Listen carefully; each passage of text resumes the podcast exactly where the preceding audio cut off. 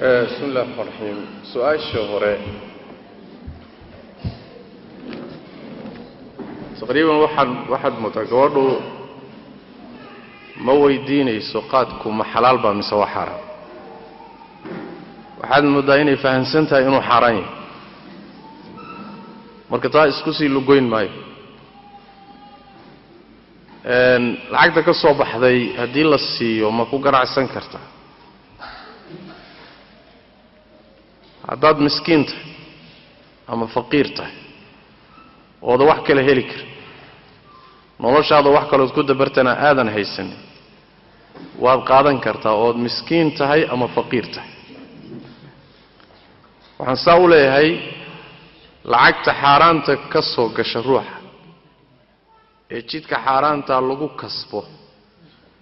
Markaana cid gooniyoo lah ayna jirin asalkeedaa waxay tahayba in masaalixda caamka lagu bixiyo. Oo dadka haysta laftooda haddii la yidhahdo waa toobad keenaynaa xoolaha seen yeellaa waxaa la dhahayaa bixiya. Xaggee lagu bixinayaa danaha guud ee muslimiinta lagu bixinaya. Danaha guud waxaa ka mida masaakiinta ka mida marka dadka masaakiinta waa u bannaan tahay waa qaadan karaan waa markii baahi iyo daruuro iyo dhib haysta ay u qaadanayaan laakiin adiga haddana waxaa kaa muuqata inaana gaajana ku haynin oonad arradnayn kiro gurina aadan ugu baahnayn caafimaadna aadan ugu baahnayn laakiin ganacsi ugu baahanta. Ma ku ganacsadaabaa warkaagu ah. Hadday masaladu tahay ma ku ganacsadaa? Maya waay uma qaadan kartid inaad ku ganacsato. Laakiin waxaad u qaadan kartaa inaad miskiintahood baahan tahay oo aad daruuriyaadkii nolosha aadan uga maarmaynin. Markaa miskiin tahay waa lagu siin karaa markaa. Haddii lagu siiyana waad qaadan kartaa. Laakiin haddaadan miskiin ahayn oo aad wax haysato dano keliya ganacsi aad ka leedahay markaa maya. Su'aashaa jawaabteedu waa ta su'aasha labaad oo ah salaadda subaxoo lagu jiro sunno ma tukan karaa. Haddaadan masaajidka joogin ama jamaacada aadan la soo tukanaynin ood gurigaaga ku tukanayso waad tukan kartaa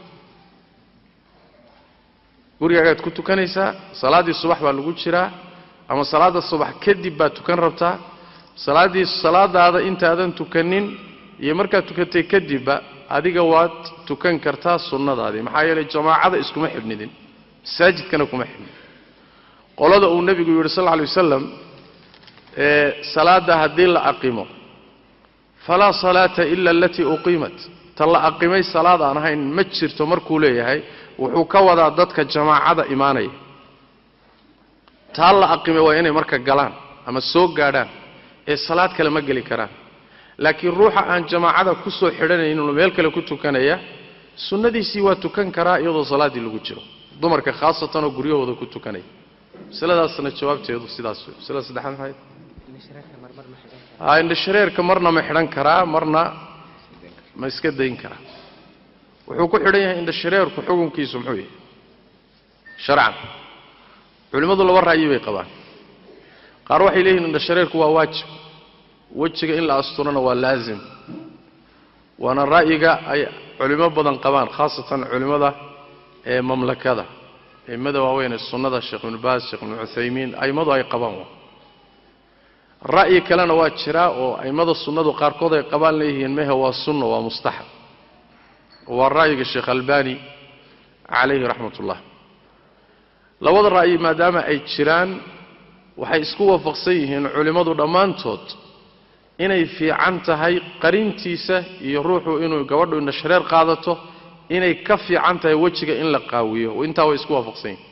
Laakiin waxa laga doodayo ma laazimba mise laazim ma aha saas daraaddeed waxaan kuu fadili lahaa in aad indhashareerka xidhato haddaad qaadatona inaadan dhigin oodan furin oo aad laasimto